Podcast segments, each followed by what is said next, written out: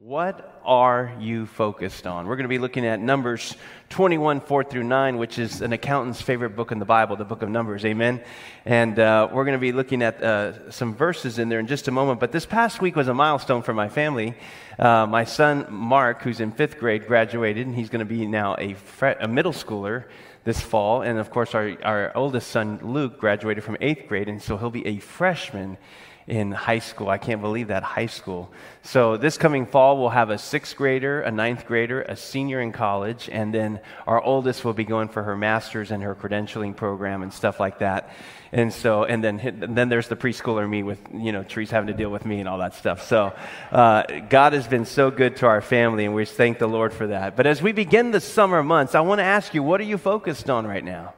Maybe you're focused on the, the gatherings afterwards that we're having here at the church where we're just going to hang out and build community and get to know one another. And maybe you're going to go down below and get something and bring it back to the church. Or maybe you have your picnic lunch with you or whatever. Or maybe you're thinking about uh, the economy. Or maybe you're thinking about your career or your gas, the gas prices or the inflation that we're dealing with in our culture. Or or perhaps your health, or, or maybe you're thinking about that upcoming vacation that you're planning and stuff like that, where you're going to be going to the beautiful city of Boron. No, I'm kidding. Um, or who knows where it is that you may be doing. Or maybe there's a project you're working on that's got your focus. Or maybe your children or your grandchildren. Or maybe there's something else that I didn't even mention today. But today we're going to look at a very unusual moment in the Bible and a request that God asked Moses to do on behalf of the things that were happening to the people of Israel in this uh, particular passage in Numbers 21 4 through 9.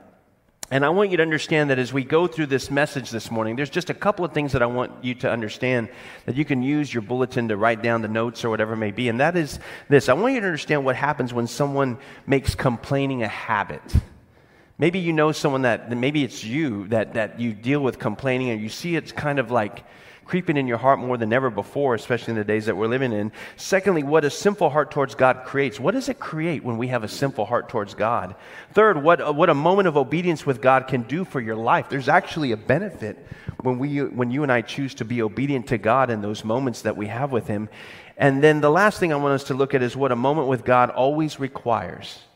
There is something that always happens when we have a moment with God that we need to make, uh, that, that we need to talk about. So this morning, I truly believe that there's a big difference between two things, and that is believing that there is a God and believing God, because they're two different things. Believing there is a God and believing God are two different things. You see, I remember as a, as a teenager, I went through that rebellious stage of eighth grade through 11th grade that many of you have maybe heard before in the past, but, but I went to a Christian school. I went to youth ministry. I went to church. We were faithful.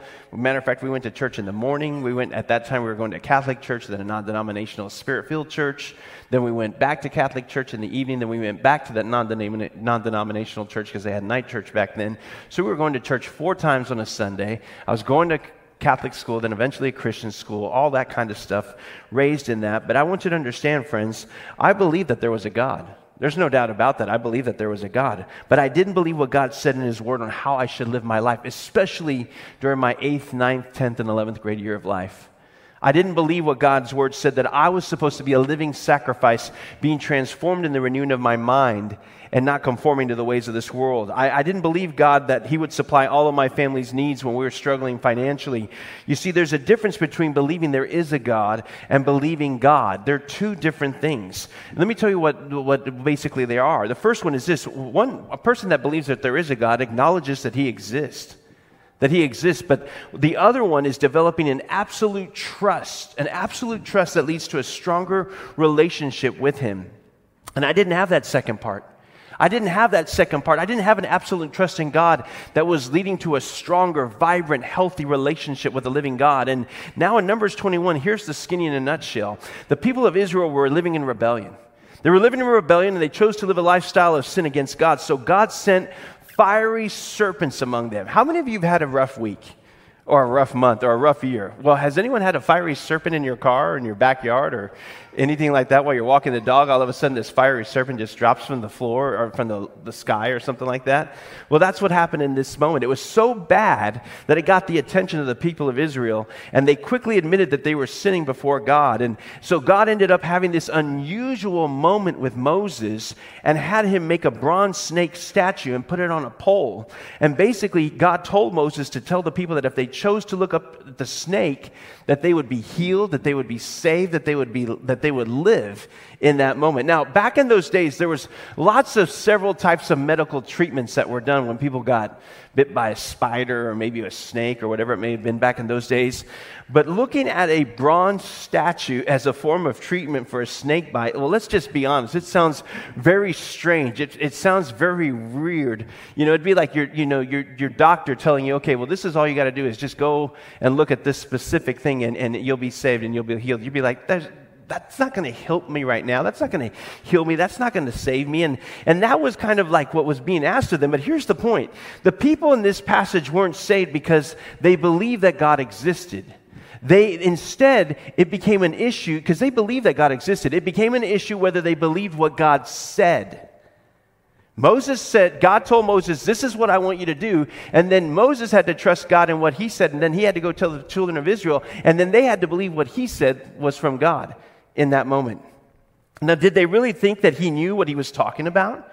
When Moses told them, This is the skinny, this is how you're going to be saved, this is going to be how you're going to be healed in that moment, did they really trust God and the advice he gave Moses? Think about it, friends. The existence of their very life was on the line with what Moses spoke directly from what God asked him to do in order for them to be saved or healed. So the question for you is today do you believe in God? Do you believe in God or do you believe God? Do you believe what God wants you to do in your life? Because believing in God may, may make you feel better at some level, but believing God when He calls you to obey Him is the path to abundant life in Him. So if you're able to with me, would you stand for the reading of God's Word? And we're going to be reading from Numbers 21, 4 through 9. It's about nine slides. And what I want us to do is I want us to all read this together as it's up on the screen and we go on this journey finding out of this unusual moment with God. Then the people of Israel set out from Mount Hor, taking the road to the Red Sea to go around the land of Edom. But the people grew impatient with the long journey, and they began to speak against God and Moses. Why, why have you brought us out of Egypt to die here in the wilderness? They complained, There is nothing to eat here and nothing to drink. And we hate the horrible manna. So the Lord sent poisonous snakes among them the people, and many were bitten and died. Then the people came to Moses and cried out, We have sinned by speaking against the Lord and against you. Pray that the Lord will take away the snakes. So Moses prayed for the people. Then the Lord told him, Make a replica of a poisonous snake and attach it to a pole. All who are bitten will live. If they simply look at it. So Moses made a snake of bronze and attached, attached it to a pole. Then everyone who was bitten by a snake could look at the bronze snake and be healed. Amen. Father, thank you for your word. May we hide it in our hearts that we would not sin against you. And we pray that your Holy Spirit will be with us in the, major, in the rest of our time together. In Jesus' name we pray. Amen. You may be seated, friends. Now, I want you to notice something that in the passage that we just read, whether you're looking at it in your app or you have your Bible open in nine, Numbers 9:21, and I know we're li- reading from different versions. We just read from the, the NLT, the New Latino translation. No, I'm kidding. Uh, the New Living Translation. And um, but if you notice, there's certain words that were that you saw in verses four and five, and these were the words. They were impatient. Everyone say impatient. They were impatient. Number two, they began to speak against God and Moses. And number three, they complained. Everyone say complain. They complained. Have you ever wondered what caused the people of God to complain? Think about this for a moment, friends. They saw all sorts of miracles that God had done for them to that point. Think about it. The, the, angel of death did not destroy the firstborn because they put the blood of the lamb over their post in, in that, that, that horrible plague that, that happened in, in uh, Egypt. A million people left Egypt, and the Lord provided a cloud by day. Can you imagine that? A cloud by day and a fire by night? I think in, in Texas and other parts of the country where that heat wave's going on, people wish there was a cloud by day right now or something like that. You know, but God provided a cloud by day and a fire by night. They got to the Red Sea, and, and here they were. There was this obstacle in front of them, and they saw the, the, the Egyptian army coming towards them, and there was this, you know, fire cloud that, or fire funnel that was just kind of protecting them between themselves and the army attacking attacking them. And then all of a sudden, the Lord spoke to Moses, Lift up your staff. And he lifts up his staff, and the Red Sea splits, and they, they cross up, uh, uh, along that, that land. And then, as the, as the Egyptian army's coming towards them, the water swallows them up and everything. Could you imagine being there or seeing that or, or going through that? God provided water for them out of a rock. Have any of you in this room ever gotten a rock and tried to break it in half or smash it in half, saying, I need you to come out with water in Jesus' name? None of us have probably experienced that or ever seen that, but God provided water for them out of a rock. God gave them laws to help them. God's angel went ahead of them to prepare a way for them, and He blessed them with manna from heaven. And the list goes on and on and on and on and on of what God did for the children of Israel. But despite all of that, they complained. They complained. Why? If you want to write this down, complaining is the easiest habit you'll ever develop and it's the hardest one you'll ever break. They saw all these miracles. They saw all these signs and wonders, but yet complaining was the easiest habit that they developed, and it was the hardest one for them to ever break. Have you ever noticed it's easier to complain about your problem than praying for it? It's easy to complain about your problem than to pray for it. It's easy to complain about what you need, what you want, what you desire, than being thankful for what you've been given. We're no different than the children of Israel, even though we, we've got a lot more technology, we've got more gadgets and gizmos. We're no different than they are because we all get into this, this, uh, this motion of, of complaining sometimes in our lifestyle. Have you ever noticed what complaining does to someone? Let me tell you what complaining does. Complaining causes people to blame others for their troubles. Complaining causes others, causes people to blame others for their troubles. Have you ever done that before? When you're complaining about something at work, or you're complaining something about your children, or you're complaining about something about our state, or whatever it may be, complaining will cause you to not believe that God will provide what He promised He'd do for you. These people saw God do miracles upon miracles upon miracles, but yet they, they always can seem to con- complain, complain, complain. They had a doctorate in complaining, it seemed like. And then there's times in their lives that, that even in our lives, complaining will cause us not to believe what God said He will do for you, what He, would, what he promised you. And complaining causes you to fail. It, it, causes you to recognize that your problems were really brought on. If, if you think about it, complaining should cause us to realize that, that what, what we're dealing with, our problems, is really brought on by our disobedience to God most of the time. Trust me, friends, you will find yourself complaining more when your spirit is not faithful to God. I know that when I wasn't living a life worthy of being called a child of God in, the, in that season of my life, that I was always complaining, that I was always saying life is boring, I was always this and that. It's because I was not faithful in my relationship with God. When you choose to be disobedient to God, you will find yourself in an ocean of complaining. You've gone to the ocean, you've gone to the beach. I mean, look how big it is. Look how wide it is. Look how deep it is. When you and I choose to be disobedient to God, you will find yourself in an ocean of complaining. And when you forget about the miracles that God has done for your life, whether they're big and small, big or small, you will be a complainer more than being grateful. You'll complain. And it starts with our actions. It starts with our attitudes. And complaining can lead to the most, can lead to devastating consequences if someone is not careful. I love what it says again in, in, in in Numbers 21, 6 through 7, it says, So the Lord sent uh, poisonous snakes among the people, and many were bitten and, and died. Well, I, I, mean, I don't love that verse, and, but it goes on and says, Then the people came to Moses and cried out, We have sinned by speaking against the Lord and against you. Pray that the Lord will take away the snakes. Think about that. They were, they were talking negative about Moses. Now, if you're a leader and your your your your your um, employers or or your your the people that are following you, you know, are against you, and all of a sudden they come to you and say, "Would you please pray for us?" Would you really want to pray that God would protect them and heal them? If I say, "Let those snakes bite them even harder," you know, whatever it may be, you know, but that's not what he did. So Moses prayed for the people. The journey for Moses and the people of Israel had some difficult obstacles, no doubt about that. And we all deal with difficult obstacles in our own, in our own lives. But these obstacles that these people dealt with, since they refused the right of way through Kadesh, the leader there, Edom, said that they would have to take an alternate route. They have to have to go a different way. So they took a bypass which led them to Mount Hor. And unfortunately, it was there that Aaron died, one of the leaders, one of Moses' companions, and so forth. And if you know anything about the desert or, or the desert of Sinai, it, it had a variety of, of snakes. How many, how many people love snakes? Not a lot of people. Some of you do like snakes, but a lot of us, you know, you don't like snakes. You don't want to. You don't want to be bit by a spider. You don't want to be bit by a snake. I've never been bitten by a snake, thank God. But I can't even imagine what it was like. But in this area, in this region of the desert, some of these snakes would hide in the sand and they would attack without warning both the Israelites and the Egyptians.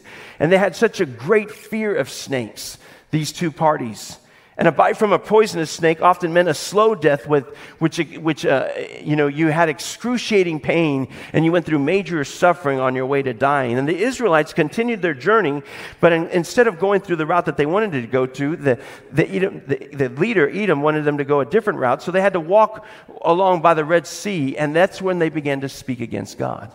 Because as we read, what did it say? They had no food, they had no water and deplorable conditions, and it caused them to rebel. It made them irritable. It made them frustrated. And in response to their rebelliousness, God caused these serpents to bite them. And the snake bites were so painful and deadly that they asked Moses to ask God for relief. They were like, please help us out. Do something. Cry out to God. Instead of them crying out to God, they, they went to him and said, Would you please tell him to do something for us in that moment? And here's one thing that a, a sinful, rebellious heart towards God will do a sinful heart towards God always creates more setbacks. A sinful or rebellious heart towards God always creates more failures and devastating consequences. Think about your own life. Think about the life of your friends or your family or your loved ones that you know that perhaps are living a sinful life or a rebellious lifestyle towards God. And it seems like instead of going forward, they're going backwards. Instead of being successful, they're, they're constantly failing. And instead of things being rewarded, they're constantly going through devastating consequences in their life. Maybe you've experienced that. Maybe you're experiencing it now. Or maybe you know someone in that, in that realm. But there has never been a time when living with a sinful or rebellious heart towards God. And as I reflect in being a teenager, there was never a time I experienced promotions. There's never a time I experienced successes. There was never a time I experienced miracles, but I, I usually experienced setbacks, failures, and devastating consequences for the things that I had done that were contrary to what God's word said. Because a sinful heart towards God always creates setbacks, it always creates failures, and it always creates devastating consequences.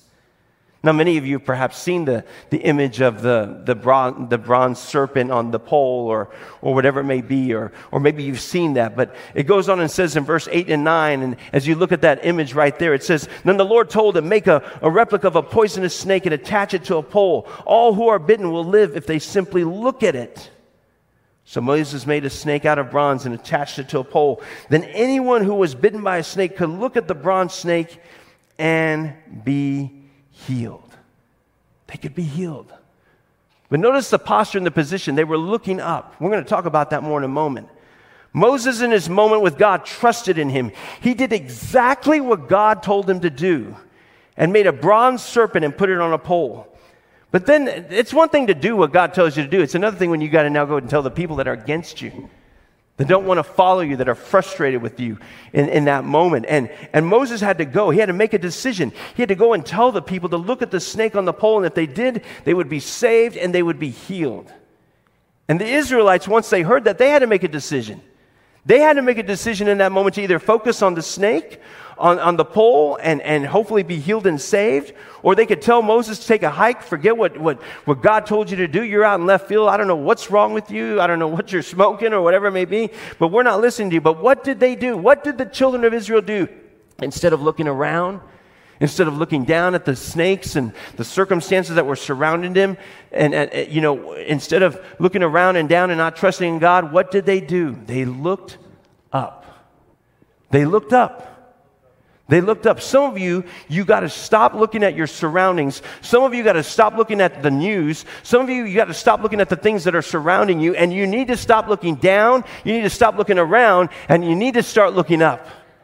You need to start looking up in the days that we're living in. You see, they looked past their rebellious and sinful ways. They looked past their impatience. They looked past their lack of. They stopped focusing on their griping. They stopped focusing on their complaining. And they focused on the bigger picture. Their suffering, their pain, and death ended because they directed their thoughts, they directed their trust towards God in their circumstance. And somebody give him praise this morning. You see, church, a moment of obedience with God. This is what happens when we obey the Lord. If you want to write this down, a moment of obedience with God produces a more focused mind. Is your mind wandering? Is your mind clouded? Is your mind just kind of like going in tangents?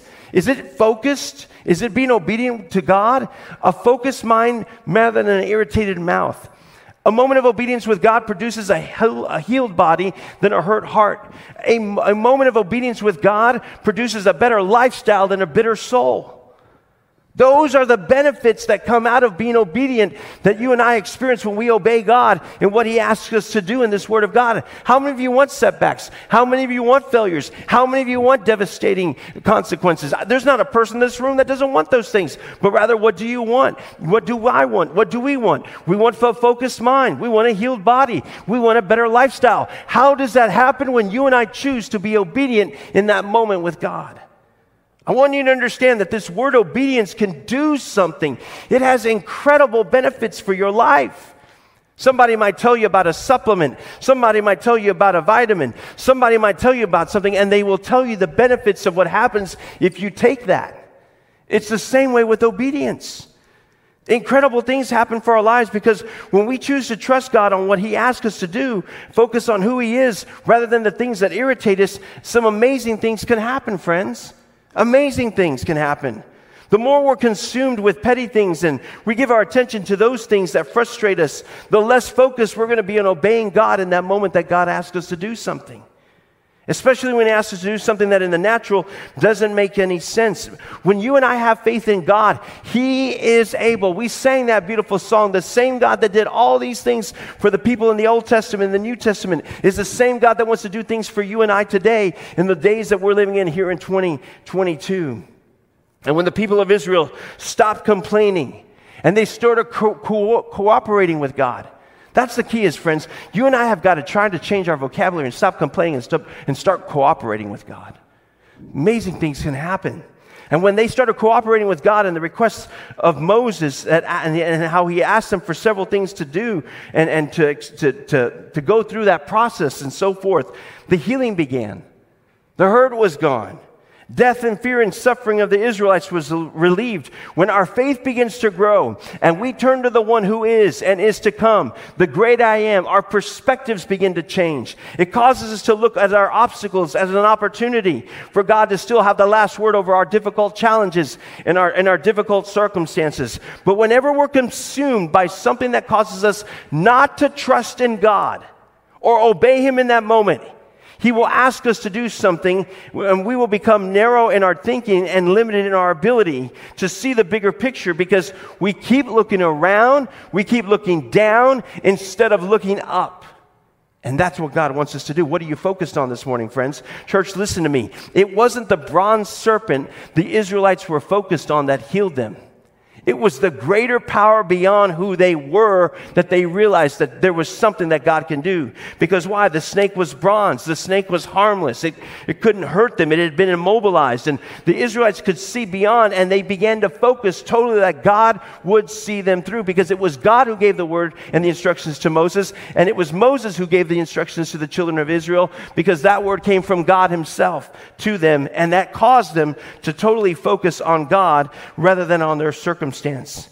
And when the bronze snake was hung on the pole, they didn't understand the greater meaning that was going to happen later on in John 3 14 through 15, that Jesus will bring about from that event of the Old Testament to the New Testament. Jesus explained that as the Israelites were healed of their sickness by looking at a snake on a pole, that people today would be saved from the sickness of sin. All of us have been tested positive for SIN in this room. People might be afraid of COVID, people might be concerned about monkeypox, but I would be more concerned about SIN end because we have all been tested positive for sin and fallen short of the glory of God. But because of Jesus, all people can be saved. Because when you look to Jesus, when you look to his death on the cross, as I said earlier, it wasn't the snake that healed the people, but their belief that God could heal and protect them. Hebrews 12, 2 says this We do this by keeping our eyes on Jesus.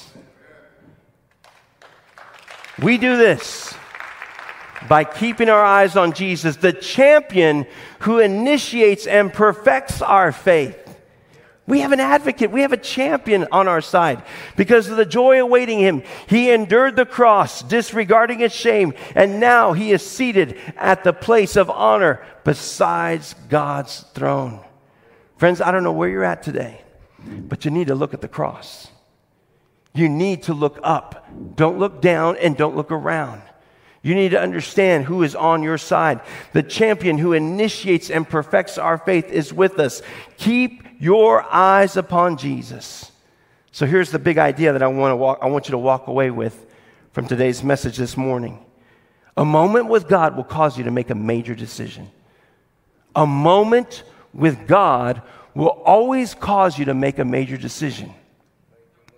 Moses had to decide in his moment with, with God to obey what he asked him to do, to, to make a, a snake out of a bron- bronze snake and put it on a pole, and then go and tell the children of Israel the same thing, and they got to look at that thing, the same thing that they were afraid of, the same thing that they were scared of, the same thing that they didn't want nothing to do with. They're supposed to look at that to be healed and saved. He had to make a major decision. They had to make a major decision. Abraham had a moment with God and decided to obey God and sacrifice his only son Isaac. When God appeared to Jacob in a dream, he was willing in his moment with God to leave Laban and begin the nation that would be named after him, Israel. Daniel, in his moment of prayer, was so devoted to God that he didn't compromise his faith and was thrown into a, lion's, a, a den of lions, but didn't even have a scratch on his body. A moment with God will always cause you to make a major decision. And the thing is this the same people that had moments with God, God wants us to have moments with Him. And when we have those moments with Him, it's going to require a major decision. And that's what happened in my life. Going in my senior year of high school, I said, you know what? He died for me, I'm going to live for Him. No one's ever died for me, but I'm going to live for Him. Was it easy? No. Was it hard? Yes. But the rest is history. God has been so good. God has been so faithful in those moments. You see, in, in today's time, your moment with God will cause you to choose two things. Would you rather be a fool in the eyes of man, or would you rather be a fool in the eyes of God? Moses had to make that decision. Am I gonna, would I be willing to look like a fool in the eyes of man, or would I rather not listen to what God told me to build or make and just be a fool in the eyes of Him? I don't know about you, friends, but I'd rather be a fool in the eyes of man than a fool in the eyes of God. Because his ways are not my ways. His thoughts are not my thoughts. The decisions that I make with him is it has eternal um, ramifications, and, and the decisions I make with others and with or towards others or towards people, it's just temporal. It's just temporal. You know, I might make you really, really happy for whatever decision I make for this church, but a month from now, you could, you could have the flip, you can flip the script and be against me. Because it's temporal. It's temporal, but the, the moments we have with God are eternal. Eternal. Think about that time that you, you cried out to God and God saved you and delivered you. Remember those moments that you have in that spiritual photo album that you have with God where you remember God did this and that. The same God that did those things for them back then is the same God that does those things for us today. Every head is bowed and eyes are closed in this holy moment. And I want to ask you a question that I've said throughout this message. What are you focused on today? What are you focused on today? The things that surround you? Or are you looking up to God? Are you looking up to Jesus? Are you looking to the cross to help you through physically, financially, mentally, relationally, or spiritually? You only know the answer to that question. What are you focused on? And maybe the Lord brought you here just to remind you or to challenge you, not to hurt you, but to heal you, to focus on the cross, to keep your eyes on Jesus. Not the things, that's, the things that surround you today, that are weighing you down, that are causing you to complain, that are causing your character to change. May those things become as shadows in the likes of God's presence. But maybe that's where you're at today. Secondly, how is your heart with the Lord today? How is your heart with the Lord today? Is it in a state of rebellion or righteousness? Is it in, in a state of failures or miracles? Is it in a, in a state of setbacks or are you going forward? Is it in a state of devastating consequences due to disobedience or a divine moment of obedience with God that's helping you to continue to weather the storms that you're dealing with? I don't know where it's at, but not only what are you focused on with your eyes, but how is your heart in the house of God this morning? Because out of the abundance of the heart, the mouth speaks the mouth speaks. Solomon said to guard your heart because out of it is the wellspring of life. So just talk to the Lord right now and say, Father, my heart, it's not where it needs to be with you, Jesus. Forgive me. Just talk to him right now. Third, how is your tongue today? Man, Pastor, what, what's all this physical? You got my eyes, now you got my heart, now you're going after my mouth. Stop it. No, it's the Holy Spirit because he's, he's speaking to us this morning because He loves us. He's a good Father, He's, he's faithful. Do you find yourself complaining a lot more rather than praising more? Do you find yourself blaming others for your troubles instead of seeing if there's anything that you could do better? Or that maybe you're the problem to the situation? And you realize this morning, God, my, my focus is cool, my heart is, is great, but man, this mouth, it hasn't been good lately. It's been a lot more complaining than praising. And I find myself no different than the children of Israel. And today, Lord God, I need to give you back what rightfully belongs to you. Maybe that's you. And finally, how's your relationship with God today? Are you acknowledging his existence? Yes, there is a God. But then you just go about your day without talking to him? without listening to Him, without serving Him, without obeying Him, without making major decisions? Or are you allowing your moments with God to lead you into a time of healing, into a time of provision, into a time of promise as you decide to learn, as you decide to love, as you decide to lead from God?